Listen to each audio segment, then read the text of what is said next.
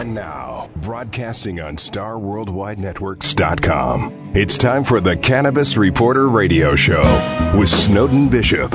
Listen in as Snowden interviews cannabis industry pioneers, marijuana experts, policymakers, medical practitioners, patients, and other amazing individuals with compelling stories to share. It all happens right now. Here's the cannabis reporter, Snowden Bishop. Welcome back to the Cannabis Reporter. I'm Snowden Bishop.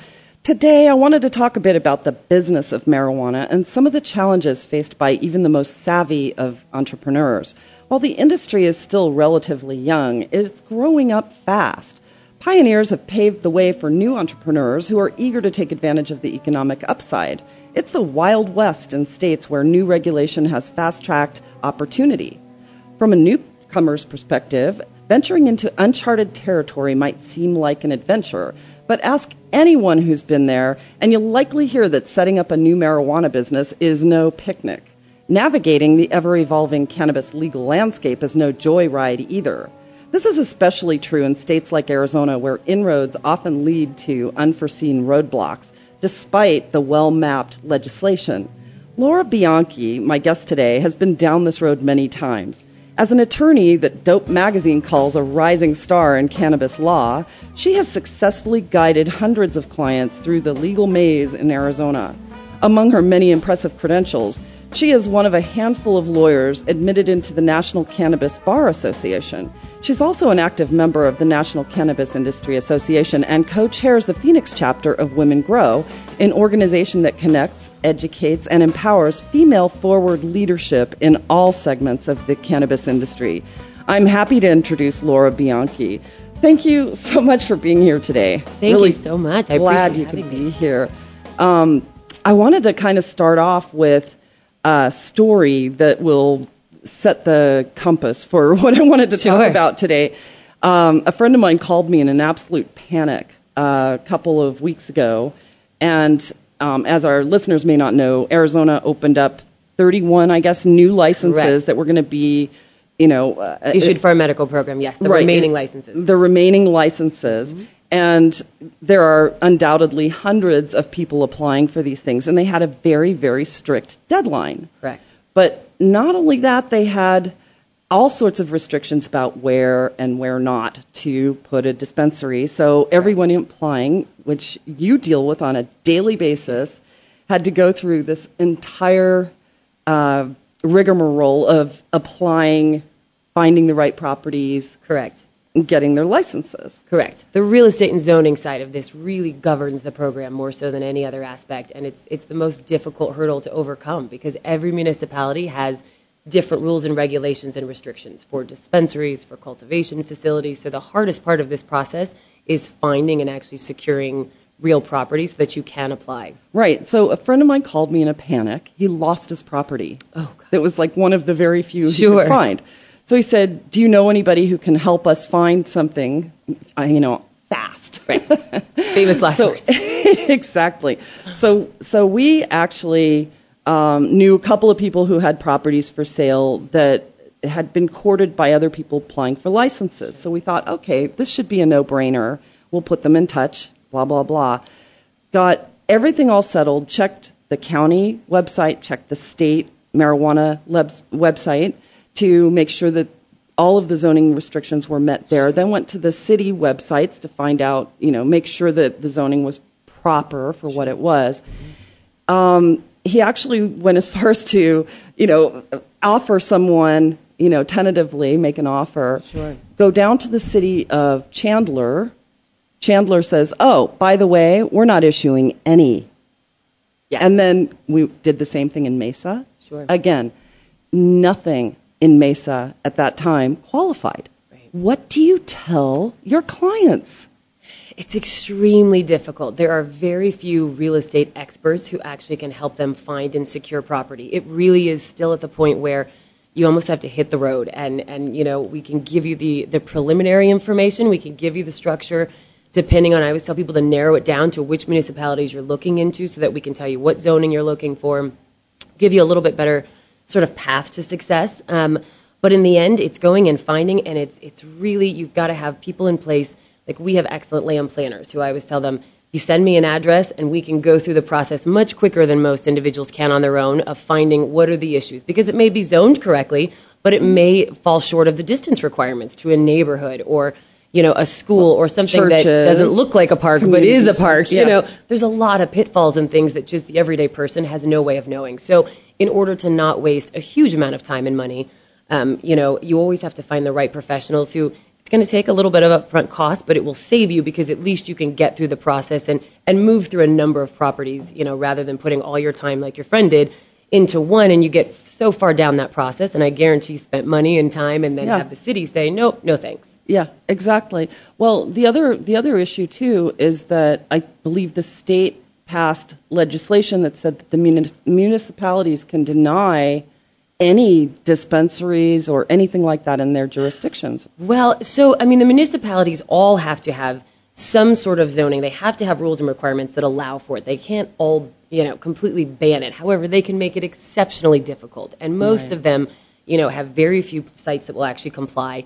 And you know, places like Tempe, places like Gilbert, some of these cities have said, look, we've got medical marijuana uses, we've complied with legislation, we're not allowing any more in. So they refuse to actually even consider the zoning require, the zoning approval, which is required as, as part of the application, and wouldn't let anyone else come into their municipality. So it's a struggle, but what's the answer? You'd have to file a lawsuit against the municipality, mm, and Right. most of the people don't want to go in and you know be sort of the guinea pig who files the lawsuit and spends the money, and you may win in the end, but it takes a lot of time and cost. And Yeah. when I'm dealing with a regulated system where there's a certain amount of licenses available, most of the time that's not where I want to spend my time and money. Right. But it's frustrating. But it seems like a complete disservice to the voters who obviously wanted access to medical marijuana. And, you know, for example, Mesa is an enormous city when Sure. driving end to end. Yeah. So you've got people who live on one end who have really nothing available in their area. Sure. Chandler, same thing. Yeah. It's, I mean, it, it's a difficulty, I think, with any new industry is that there's inconsistencies and, and it's not fair and it's difficult to deal with. You know, some municipalities also have, you know, additional requirements such as use permits and things like that that they say you have to require ahead of time. Some say you don't have to get it until actually you've been allocated a license. So you've got some individuals who were forced to spend a lot of money to just get to the application part and some people who weren't. It, it's not fair. Um, unfortunately, it's just one of those things that I tell people look, being part of making history is difficult. We don't have a roadmap in front of us. There's no case law, there's no precedent, there's nothing that I can point to, you know, besides saying, look, this is unfair in the business realm, in the real mm-hmm. estate realm, and all these, it is unfair.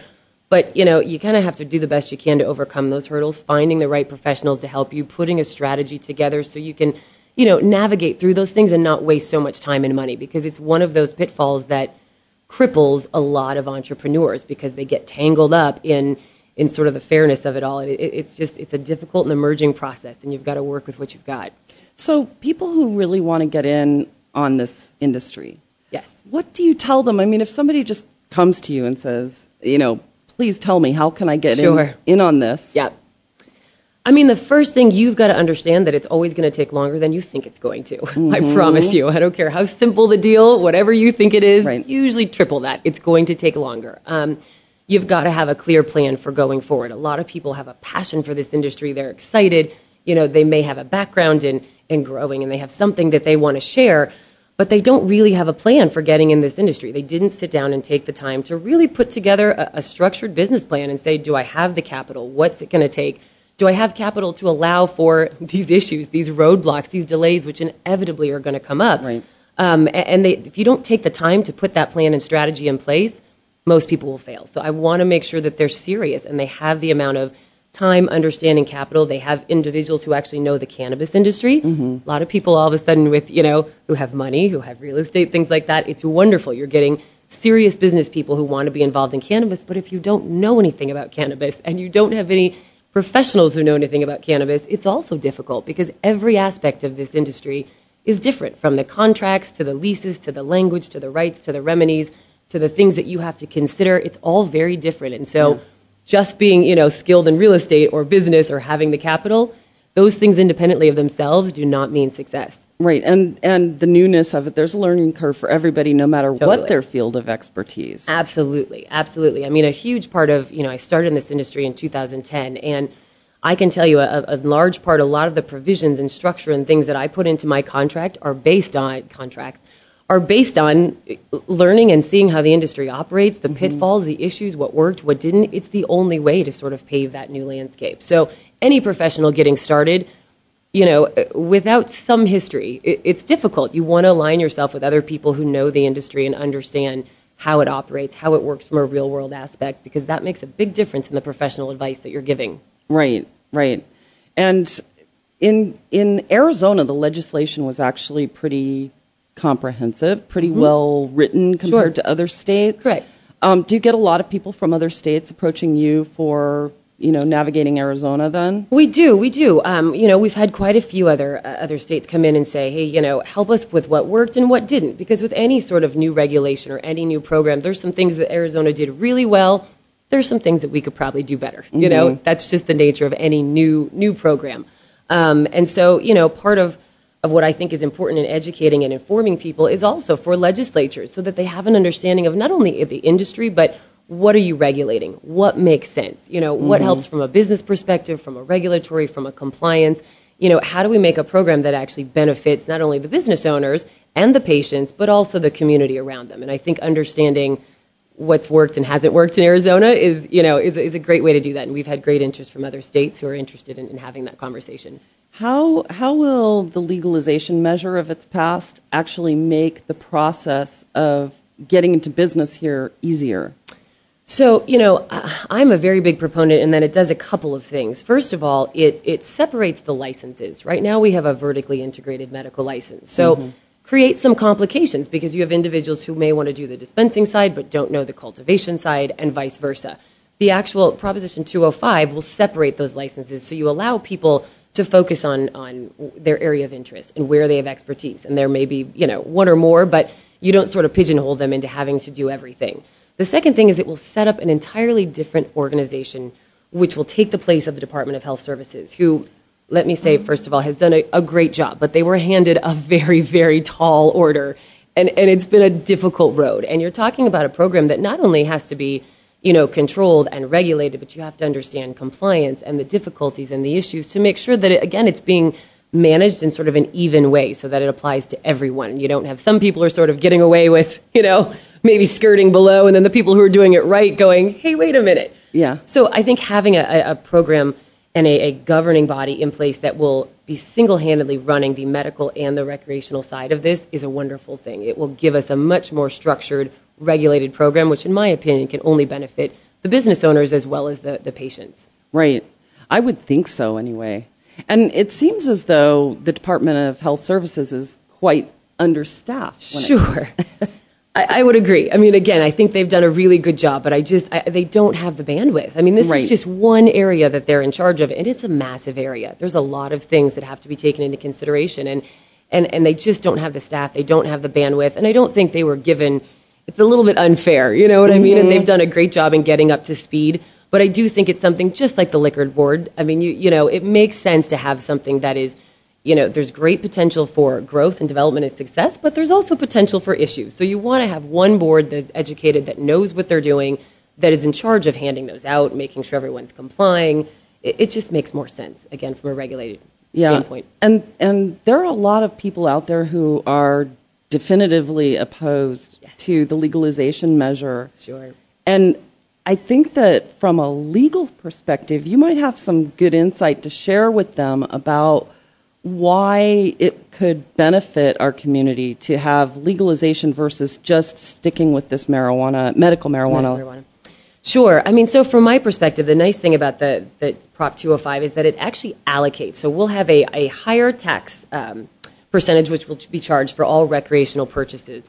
And what we've done, instead of with the medical program, we didn't really carefully craft out where the additional money, whether it comes from fees, from tax, all those different things, we didn't carefully say where do those things go. And again, there was a lot to consider when you're doing the first program. Mm-hmm. Now that we know that, we can look at states like Colorado, like Washington, who are really benefiting from a tax perspective in taking that money and allocating it towards programs that are in dire need of funding, like our education, like our fire, like our police department, who are, are, have been devastated by a lack of funding, have had a difficult time getting voters to approve additional funds to give them the basics. You know, teachers right. need to get paid. Our kids need to yeah. not have these programs that are, you know, we don't want art cut. We don't want music cut. We don't want classroom sizes that are double and what or having be. underpaid teachers have to come out of pocket to sure. continue those programs in their classroom. Police departments that are not trained properly. Right. You see, it's a nationwide issue. That takes training. It takes money. It takes you know funding. Arizona just is lacking in a lot of those realms. So passing Prop 205 will open up an entire new avenue of funding, which I think will be incredible for these really important programs, and that benefits everyone in the community, not just those who, who may need the you know the product. Yeah, and what do you know about the surplus that they have right now from the taxation and from the license, the the patient licensing yeah. and that sort of thing? Because that money just seems to be in a vacuum, sitting there. Mm-hmm. Yes, yes, and that's what I mean. I think that that just wasn't one of the things that they thought about. Right. You know, we take these application fees we take these things and then it sort of just sits there. And right. In their defense, again, they're, they're working through a lot of different things with this program. It's one more thing that they're going, oh my gosh, how are we supposed to figure this all out? So I do think it was, I don't want to say a mistake, but an oversight in the original legislation. And I think it's something that is being remedied with Prop 205 that's right. extremely important to the state of Arizona and everybody, whether you like marijuana, whether you don't. Again, you know, alcohol is legal. It does not mean that you have to that you have to drink, that you have to. It's another or that you have to give resource. it to your children. Sure, it doesn't take away. Parenting does not go out the door because we're talking about things that for, are for adult use or for medical use. So, right. you know, I think it's important when having the conversation. Um, I'm a big fan of educating. I want to have an actual discussion with you. There's a lot of opinions, there's a lot of emotions when you get into this conversation.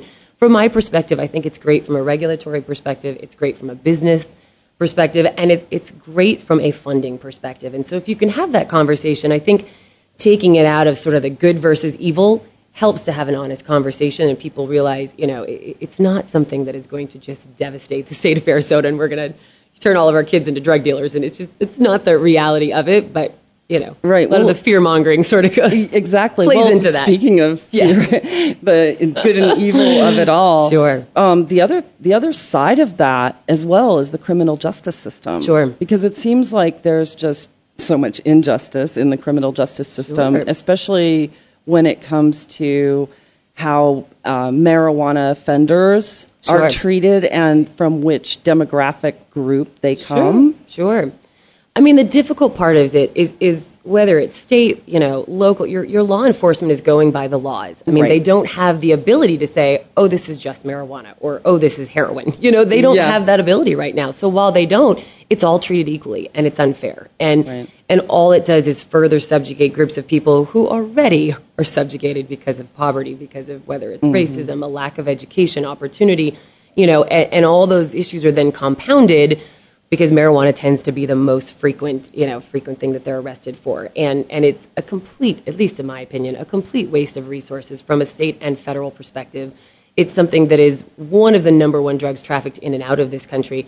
There's no reason for it. We're allowing, you know, the criminal enterprises to benefit from something right. that, that we could again keep within our state, regulate, control. We know what's put into the product. It's safer. We could benefit from the tax revenue. Right. And it makes it a you know again, a medicine, at least on the medical side, that is that is safer for people, that is no worse. In fact, I'd argue is better for you than alcohol, certainly better for you than opiates and pharmaceuticals oh, yeah. and some of these devastating drugs that we already have, you know, legal opportunities to get a hold of them. So.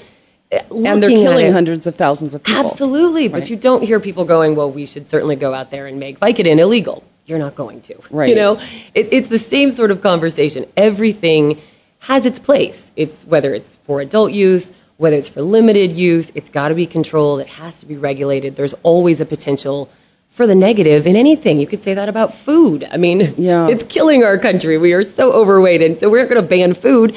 You have to put programs in place and educate people so that they know how to consume food and not, you know, not overdo it. To me, this is not any different of a conversation. It's just we vilified it for so long that it seems yeah. a little bit scarier. And yeah. I think that's part of educating and informing people and having, you know, people like us that go, look, I don't consume. I'm certainly not opposed to it. If something, if I needed some sort of pain medicine, if I needed, that would be the first place that I would go. But thank goodness for right now, I don't need it. Right. It's not about, you know, legalizing my habits or legalizing something because I want to be able to sit on the couch and smoke bongs. That's not the point. This Right. is, again, regulating a business and, and giving people access to medicine, bringing tax revenue into the state of Arizona. These are all positive things that come from, you know, from a plant.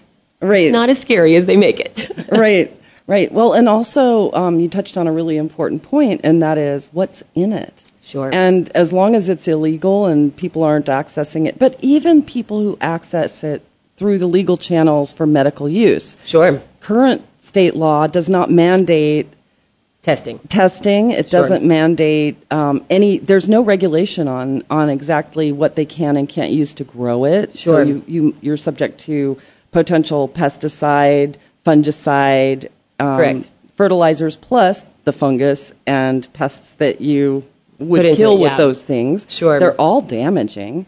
So will the the legalization measure will that address some of those issues? So issues? we'll allow for testing, which is Okay. absolutely so important because right now we don't even have a license that allows for testers. So testing facilities have to deal with being able to carry only the legal limit. You have to have either a dispensary card or a patient card, and you don't have the. It's silly, right? I don't have the ability to go and pick up quantities of product. Take it to a testing facility and have it tested. I've got to sort of fall in these gray areas as a patient or a dispensary agent, which to me is just silly. It's the one it should be the first thing that we're actually regulating and controlling is how is it being grown? What's it being grown with?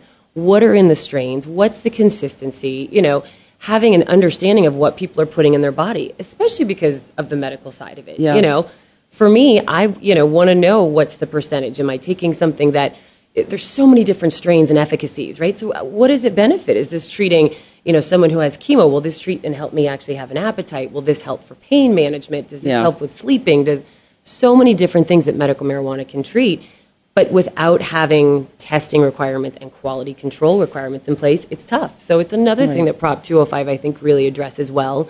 And I think it's something too that the industry recognized even before this came and has done internally. So you will Yeah. find there's some really There's a lot great of good self-regulation, Yes, yes. like um, the Cannabis Business Industry Association, Sure. for example, which Yes. I know you're a member of. Yeah. And um, and and a lot of testing facilities, despite the fact that Sure. they're not licensed to be testing Yeah. facilities, It's just difficult. are coming forward and saying, you know, they're trying to educate Sure. the dispensary owners. Sure. Um, you see a number of educational uh, groups out there trying to educate dispensary personnel, Yes. the bud tenders, so that they can educate the patients because unfortunately they have to be the doctor, the nurse, the salesperson all wrapped into one. Sure. I mean, that's something that I always tell patients to look for when you even look at a dispensary. I mean, there are mm-hmm. some dispensaries who do a really great job of having educated, well informed staff, have great medical directors, have general managers, have people who will sit down with you and really have that intro conversation. What is the issues?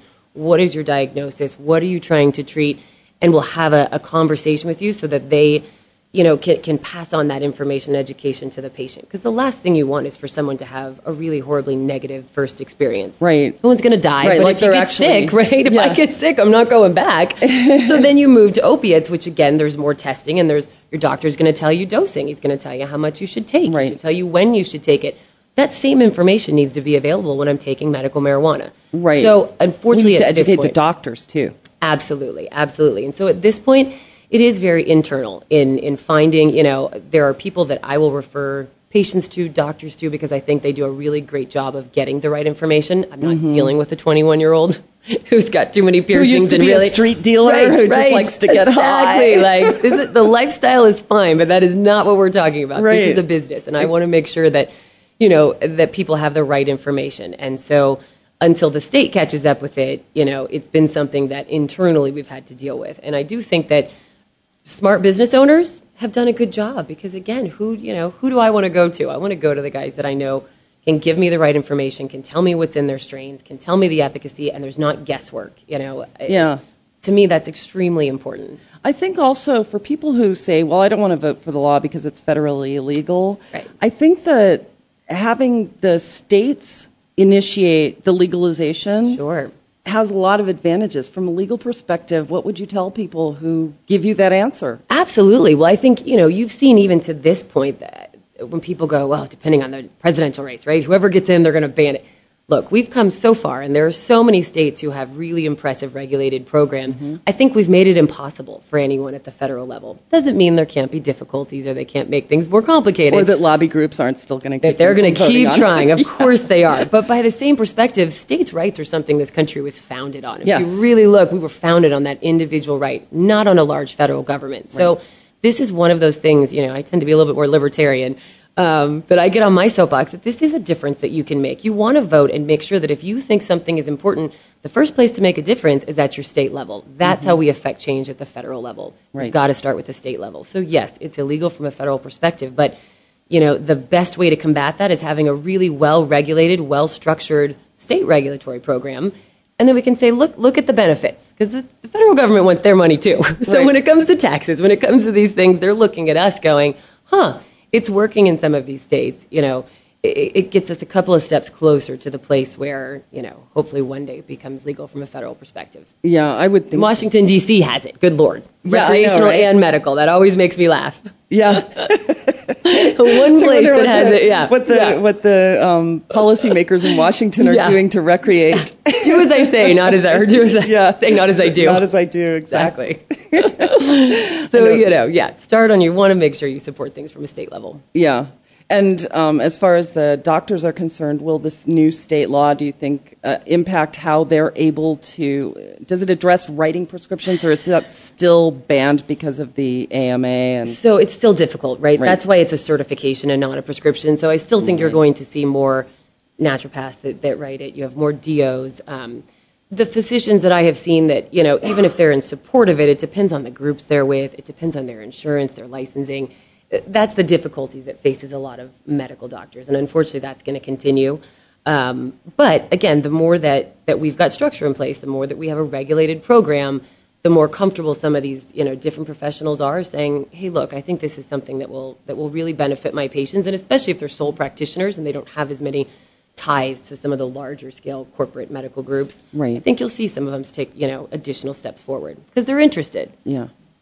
I I think that'll be it'll open up so many amazing opportunities for so many people. I think so too. Yeah. I definitely think so. And I want to switch gears a little bit because you're vi- uh, not vice chair, but co-chair Sure. of Women Grow. Mm-hmm. Yeah. Here, the Phoenix chapter here. yep. We have one chapter. Now. And I I noticed that a lot of the industry is pretty male dominated. so tell me a little bit about Women Grow and why that organization is important in expanding awareness and sure. and sure. building from the women centric businesses on up. You know, from my perspective, anytime you look at statistics, women normally make usually 80 to 85 percent of the medical decisions for their household. Across the board. Um, and that's with anything, right? And women tend to be a little bit more, they lean more towards the naturopathic, homeopathic side of things. Again, uh, generalization, but in general. Um, you know, and like any other business, I think the, the initial influx is always with men. There's still a, you know, still a disparage between the amount of women and male lawyers, doctors, business owners, real Well, and estate also people. who gets financed as an as an entrepreneur. And that's the number one thing is the financing. And I think one of the things that's interesting though about the cannabis industry is we don't have traditional financing opportunities. So I do think that that gives women a little bit of an edge. Now you still deal with a lot of the biases even with these, you know, private money opportunities, but I think that you've got a number of women who have looked and, stepped into this space and said, you know, I can be an entrepreneur that owns a company. There's a lot of opportunities, not even just in the licensing side, but in all the ancillary businesses, Oh, yeah. all the different, you know, like in the gold rush, the guy that made the most money sold the picks and hoes, right? It wasn't Right. necessarily the guy who panned for gold. Um, so I think women have really recognized that in the cannabis industry as well, and we're starting to come together. And Women Grow was a great example of, you know, on a nationwide basis, groups of really smart, business savvy, entrepreneurial women who said, we want to come together and, and support each other. Um, we want to give, you know, have opportunities for other women. We want to make sure we're introducing women to each other in other states. And, and it's certainly not anti-men. I would say that. We have Right. a lot of wonderful men who support Women Grow. And a Um, lot who come to the chapter meetings. Absolutely, absolutely. It's not about replacing, you know, the man, the, the man and the woman. I always say that I want to sit at the same table. I have Right. no interest in, in making creating disparages again, but I want to have the opportunity to sit at the same table. And so I think bringing so many bright women into an industry and and giving them the opportunity to meet one another just gives us more force and power between, you know, and having the ability to, to really change the cannabis industry. Mm-hmm. Um, and, you know, Newsweek did that, did that article that said the cannabis may be the first billion dollar industry that actually will be run by women. So I hope that they're right. Um, I've met some really impressive, bright women. And I think women tend to be more entrepreneurs just because we don't always follow the typical traditional right. path because of different choices and decisions that we have to make that are a little different than men. Um, and so I think there's a ton of opportunity I think the next bastion is sort of having women come together from a financing perspective and really mm-hmm. focusing on on helping and getting you know money and lending opportunities out to women in the cannabis industry who have a, you know great products, not against right. men again, but right. you know giving them again that same opportunity to vie for that dollar rather than always sort of putting them behind the men. Yeah. Also, something I've I've observed is there are a lot of women groups groups out there who represent moms. Right and I think that that is a huge aspect of the sure. cannabis uh, marketplace. Absolutely, absolutely. I mean, you've seen, and that's one of the, the areas that every time I, you know, sit down and hear the stories that that breaks my heart, but also makes me, it gives me the confidence that I'm in the right industry. Um, there's a lot of complications. There are days where it's sort of like herding cats that I go, really, I, this could be easier, I swear. Um, but you know, I listen to these stories, and, and a lot of times it is the moms and, and dads as well. But you've got parents who are at their wits end that traditional medicine is just not helping their children whether they have seizures whether they you know whatever the debilitating illness is and they're just they're devastated. And typical medicine or traditional medicine has not helped them and so they're looking for these other opportunities. And you know they are willing to move their families they're willing to do anything. And i think that that has really given way to you know a lot of moms saying hey look don't there's no reason to judge me. The same way that i would let your you know a doctor give my child some sort of you know really serious pharmaceutical if it would benefit them. If it's going to help them and i'm giving them a plant then i'm going to go. And i don't care if it's you know legal or illegal. In a lot of places they will give anything to give their kids the opportunity to not be in pain to not have these horrible seizures to not be subject to these debilitating conditions. And and i think that's really opened the door for a lot of women in this industry who now have a passion for it because they can say this is what it did for my family. And it's a personal story. It's not even just you know the business side of it yeah, well, there are a lot of women too who have children who have mm-hmm. conditions that nationwide you see incredible results healing those through whole plant cannabis. Correct. But those conditions don't qualify in the state of Arizona. Right. So will will legalization actually address that issue or will those well, children still fall under that same Unfortunately because limitation? it won't deal with the medical program whatsoever. So mm it's just going to be adult use. Um, that doesn't mean that we don't continue to lobby our legislatures and let them, you know, legislators and let them know what we need. I mean, you've seen in other states that conditions have been added, they have, you know, been changed. You've seen a lot of work, I'm sure, with Dr. Sue Sisley, who has fought you know, tooth and nail for the ability just to do, you know, uh, testing for PTSD, which seems yeah. like such a no-brainer. Right. You know, but that's what it is. This is still a grassroots industry that requires banding together and making noise, you know, again, yeah. in a positive way, but, you know, getting our point across. And this is what we need. This is what our kids deserve. And it's just options. Nobody's saying everyone has to go give their kids marijuana. It's an option that if something, you know, if the pharmaceutical options are not working for my kids and they're still, you know, horrible things that they're experiencing that this is another option I want I want to have the right to, to work you know use for my kids. Mm-hmm. I don't think that's asking for too much. Yeah, well, as a respectable, very respectable uh, legal voice yes. in this industry right now, you have some pretty staunch opponents. yes. Um, shall I name names? it's you fine. Know, in in Arizona, like Sheila Polk, right. Bill Montgomery, sure. they're very much opposed to legalization um, what would be your soundbite to them? What would, how would you counter that? Let's say you were on a debate stage. Sure. What would be your number one priority to let them know? I mean, you know, here's the thing with cannabis. There is no response that's going to fit on a bumper sticker. It's mm-hmm. an extremely complex issue. This is not a moral issue. This is not a, you know, something where this person's right and this person's wrong. And, you know, anytime you get into a debate that, that the other person is not interested in having some sort of educated discourse, they're just interested in sort of name calling and attacking and coming up with these really, you know, out there draconian dramatic effects that are not proven. Um, to me, that that's not a debate. That's just, you know, a dictator coming out and, and wanting to yell their opinions and shove them down their throats.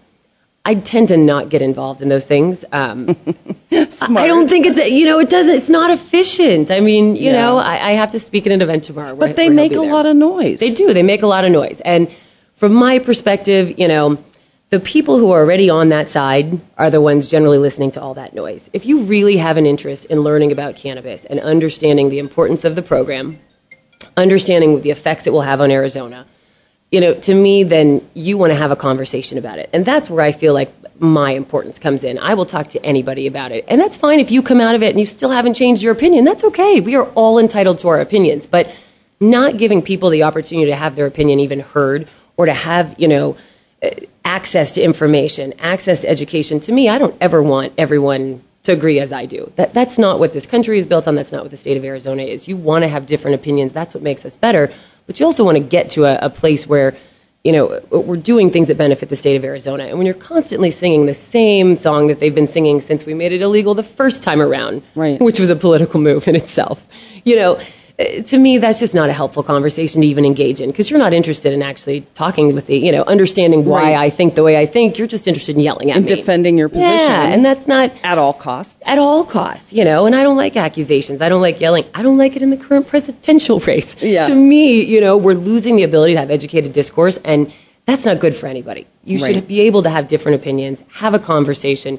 Maybe you agree at the end, maybe you don't, but walk away respecting each other. And so when people just want to attack and call names and you know, I am not a drug dealer. I am not peddling drugs. I am not. That's, Anyone who knows me would laugh at those things. So if that's all you've got, then I Yeah. don't really. To me, silence luck, is sort of the best. Yeah. But Go ahead. what is it? Lions don't turn around at the or don't, at the uh, opinion of sheep, or Yeah. don't lose sleep for the opinions of sheep. I'm botching this, but same sort of thing. Yeah. You know, you kind of just ignore that. Right. And I, I want to go back to Women Grow for a moment Sure. because I'm wondering um, if any Women Grow chapters will be emerging in states where they're just fighting tooth and nail getting anything on the ballot for any uh, any legislation whatsoever. They are definitely trying. I've gotten contacted from, and I know you know my co-chairs have as well, um, contacted from states all around the United States. Some have programs, some don't. But just you know, understand the importance of coming together and that grassroots effort, and, and being there again is a source of education, information um, from a, a realistic business perspective. And I think that's important to have whether you have the program in place or whether you're working to get it in place. Those are the individuals to me that change minds and that make a difference, not so much the, you know, extremes on either side, right. you know. Yeah, because it, it seems to me like in, in Utah, I interviewed a mom who had Child Protective Services knocking on her door. And, you know, I think eventually they wound up adding epilepsy as an allowable condition, but she couldn't get any medication there, not even CBD for Right. that. Right. It's extremely difficult. I mean, it's I have talked to countless parents who have moved their children from from states to other states, you know, because Entire they family. entire families because what's the other option to go get it from illegal means and then you don't know what you're actually getting, you know. you don't know what you're getting, and you don't know and you're giving it to your jail, kids, and you, don't know. they could take your kids away. That's There, right. you know, you could wind up in prison. So for a lot of people, the the health of their kids is important enough that they will move entire families to states where they feel like they've got access to the medicine that their kids need, and it's Mm-hmm. it's that important of an issue to them. So, you know, uh, that should say something about the industry and how it's you know what we're actually propagating, and it is not trying to you know turn all of our kids into drug addicts. It's giving people access to medicine so that families do not have to make these kind of horrendous decisions. Right. Again, just to have access to medicine. It doesn't make sense. Yeah, it doesn't. And for the moms out there who are fighting that stigma and being looked upon as criminals, Sure. what do you tell them? You know, nobody knows your kids like you do. And and at the end of the day, I mean, I you know, I come from an Italian family. I've got a fierce mom, and you could have told her anything. There was nothing she wouldn't do for her kids, and I think most moms are that way. And so this is just another thing that it's a fight. You know, uh, uh, I I suggest and always you know encourage them use your story to help other people understand that they're not alone. There's great contingencies of communities that are coming up to support each other. Um, you know, I guarantee there's somebody around the corner who's in the same position as you are. So finding one another, it tends to be in some states a little bit of an underground, you know, uh, community, but uh, all great things that were ever changed in history started that way. I mean, that's you know, that's just a fact. We are doing our best to change history, but it doesn't happen overnight. There are battles to be fought, and and you've got to do what's best for you and your family, but finding other people, uh, you know, that can that share in your in your story and your pain, can help give advice as to what they've done to make things a little bit better for their families. To me, that's a great place to start. Yeah. And as a lawyer in this field, do you ever get approached by people who are seeking clemency of some sort for their loved ones who are in jail for marijuana offenses? So I don't handle personally the criminal side of it. Um, you know, from my perspective, I- handle the business, the lending, the finance, the compliance. I want to make sure that I'm, you know, creating and, and helping my, my business owners stay in business for the long haul and be successful, you know, good citizens, good stewards of their businesses. Do Um, any of your partners at Rose Law Group? we do, we do. that? So we, yes, absolutely. We've got um, a really great full-scale business law firm, um, and we do have some components of the criminal side that we help help individuals who have gotten themselves in trouble. Employment is another area that's starting to spring up, Oh, and we've got some great attorneys who help with that. Drug because, again, testing. Yeah, or just being fired for it. Do you have a card? Do you not have a card? And again, these are areas where we don't have case precedent. So, you know, we've got some really wonderful attorneys who handle the employment and criminal side of things who will who can help uh, help individuals. And and do you do you feel that the uh, the ballot measure will address any of those issues? Will they be letting people out of jail who are currently serving So- time? Or There's so many different components to this, you know. um, I, you know, from a from a criminal perspective, again, there are things that we have to do to deschedule um, marijuana, and that will, you know, we, we've got huge issues that I think are pushing us towards that. Um, you've got overcrowded prisons. You've got, again, the state of Arizona doesn't have funding for the basics. You've got private, prison- private. prisons that are creating Yeah. massive issues. So, unfortunately, though, it's just it's dealt with in it's just sort of a separate separate issue Yeah. than the, the I figured as to much. I just thought you might hear about all it. baby steps, all baby Yeah. steps. You know, again, it doesn't happen at, at one time. They're just different bites of the apple, and, and for us to really get the whole apple, we've got to take it in pieces and do what we can. Right. Yeah. Well, I I think that there's just so much upside to getting this law passed. Absolutely. I mean, I think it's smart regulation for Arizona. Again, it's something that puts a better governing body in place. It allows us to have a it's still a regulated program. You know, for those of us who don't like it or fear that we're going to turn into Colorado or Washington, well, I don't see those as bad things. It's never going to be that. We are still a, a, a state program that has a limited number of licenses, so you are not going to have dispensaries on every corner.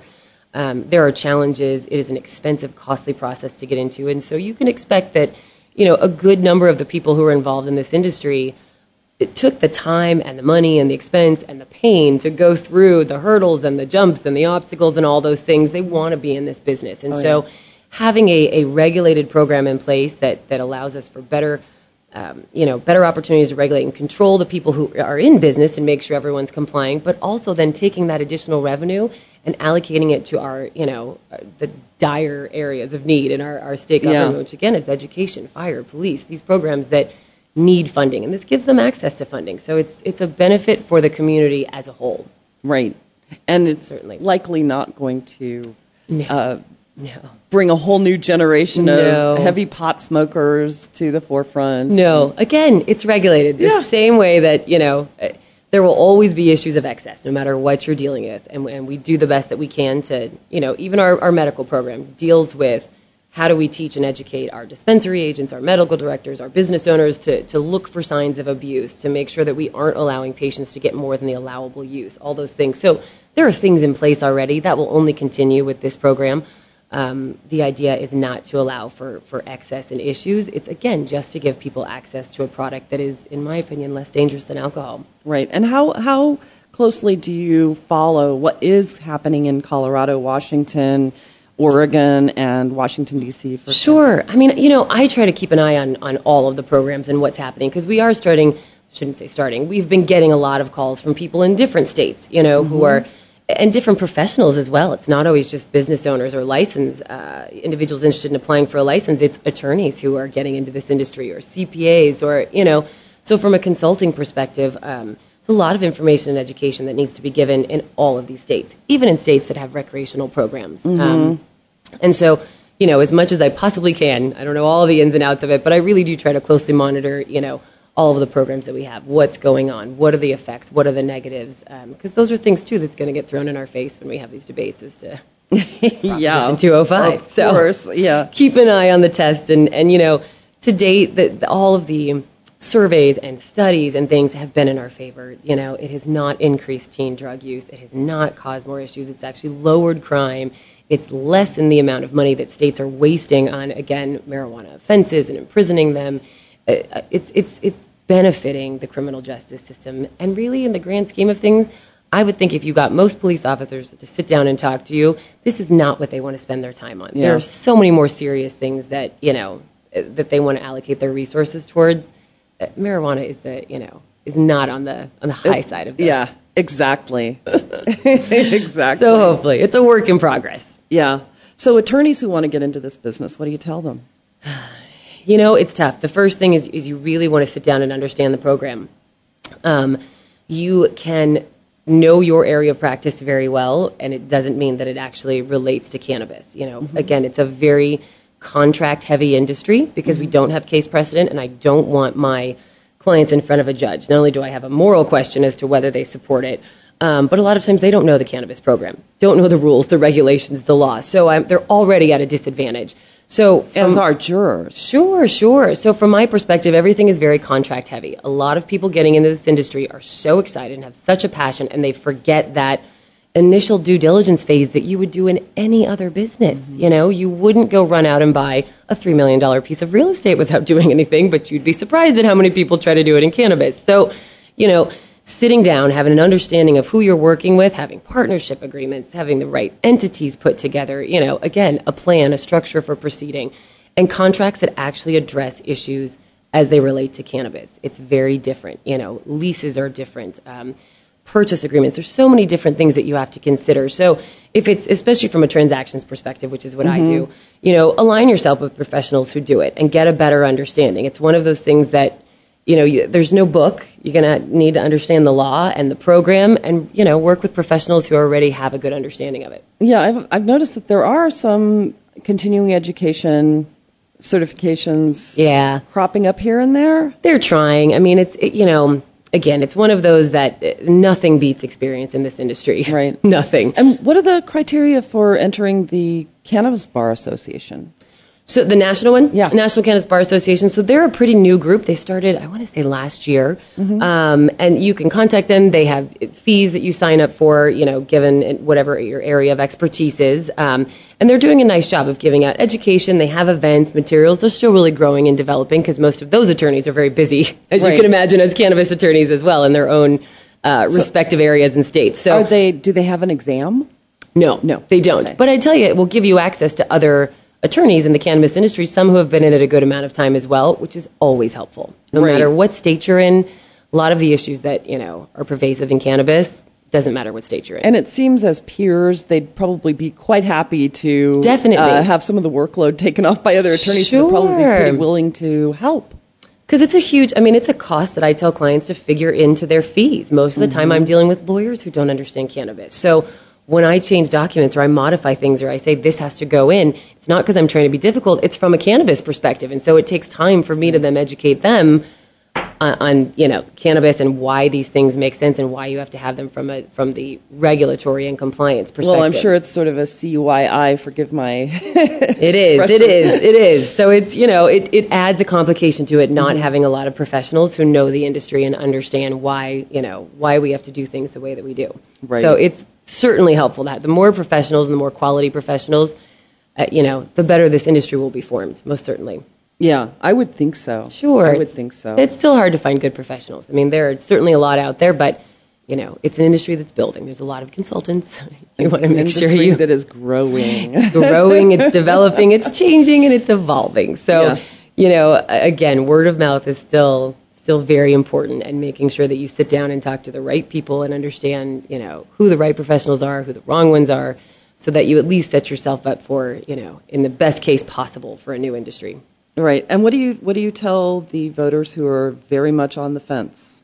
you know, take some time and actually read it. I think once you read it, you'll be surprised as to, you know, how much structure is in it, how much it actually regulates and controls, the fact that it is limited, the allocation of revenue. Revenue. I think those things are just, you know, we do our best to point them out, but but the loudest voices are the ones that are usually singing the most incorrect tunes. So you know, it's not a, a long initiative. I think it's written in a manner that most people can read it and understanding. Do your homework. Understand what's actually in it as opposed to what someone's telling you Yeah. is in it. Yeah. I would even suggest that people go to like the Marijuana Policy Project Sure. website, MPP. Absolutely. Take a look at some of the other legislation that they've written for states where it's actually working. And Absolutely. Working well. Come, you know, groups like Women Grow. We just did an event where we had, you know, MPP came out and mm-hmm. Mom Force came out and did a really great job educating and informing people. And there are still opportunities all across the state of Arizona where you can go and you can listen to people who are engaged, who are involved in the initiative, who are speaking, you know, who are educated and know what they're talking about. Go listen to what they have to say. Make a decision on your own. There's information out there. You've just got to find it and make a little bit of an effort. But to me, it's worth it. What other uh, groups are you aware of that are good for consumers to sign up for? Not just business owners, but yeah. consumers. I mean, I still think Women Grow, you know, does a great job, especially, you know, Phoenix Women Grow. We do a really nice job of having a wide array of speakers come out so that we address all aspects, not just business. And we So do you're opening up that that uh, opportunity to listen to those Sure. people for consumers to come. Absolutely, and you don't have to have a membership. You can pay on a you know uh, event by event basis. Um, Marijuana Policy Project does a nice job just with their online publications. Right. National Cannabis Industry Association does a nice job. So NORML. NORML does a very nice job. So again, you can get access to information and and you can find events and and you know and then you'll find professionals like us who are willing to talk to you, who are willing to introduce you to, you know, I'll say, hey, this is the right person for you, or this person can give you more information if you're interested in the medical side or the consumer side or the, you know, all these different sort of ancillary sides. I am always excited to to refer people to the ones that I know and trust because again, it's it's a new industry and so there's there's no template. You know, you want to make sure that you're meeting people who you like and who you trust, and then you'll get to the right people. Also, some of the medical licensing services that Absolutely. have doctors on board Do a great um, job. Green Doctors, for example, with Liz Mhm. Valentine. Green Star, yeah, she's Green amazing, and she loves to talk to yeah. New patients or even just people who are curious about the law. Absolutely, absolutely. And you know, and like I said, even if once you get, you know, if you're at the point where you'd like a medical card and you get your medical card, find the right dispensary. You know, mm-hmm. it's not something that they're all alike. They are very different. Some of them have really spent a ton of time and money to have a well-structured, well thought out, educated staff. That's who you want to sit down with. You don't want somebody who's just handing you stuff when you walk in. You want somebody who will sit down and spend some time with you and understand what your needs are, what you're looking for, you know, and and get you to the right product. Yeah. Some of them, uh, they're very beautiful. You walk in, and, Yes, and yes. some are pretty inviting, but others are a little intimidating because Yes. you walk in and you, you're sitting in a waiting room, and there's this big glass. Sure, you have to go in and sure. register yourself. It seems pretty ominous. It is, you know, everybody uh, from security perspectives. I understand Yeah. some people, you know, think And a little bit more like a waiting room, right? Yeah, outside. It's- we, we work with patient clients to actually make it a little bit more inviting. Um, you know, and that's part of what a lot of clients play into. What are you interested in? What do you want your Right. experience to look like? If you're an educated consumer, it may not matter. You may go to the place that you know you know has what you're looking for. If you're not, then those things are important. And again, you know, getting to know people in the industry who can who can refer you to the right places so you get the information and education you need is important. Yeah, yeah, exactly. Wow. Well, this has been a really great conversation. Thank you, thank and you. I want to thank you so so much for being here today, and Sure. I, I think a lot of people will get a lot out of what you've had to say, I appreciate it. and I hope pleasure. it makes an impact. I do too. Yeah. I do. It's important to me to educate people. Really, that's first and foremost what I think will will help people sort of move in the right direction. Yeah. Well, it seems like you're doing an amazing job at what you do. Thank you. I try. A lot of people. So, anyway, you. many thanks to Laura Bianchi for joining us today. And please visit us at thecannabisreporter.com to learn about this topic, learn more about Laura, and to download today's podcast. Um, I'd also like to thank my new producer, Wendy West. Thank you so much uh, for all you do. And thank you all for listening. I'm Snowden Bishop, the Cannabis Reporter. Over and out. Evergreen is calling. Evergreen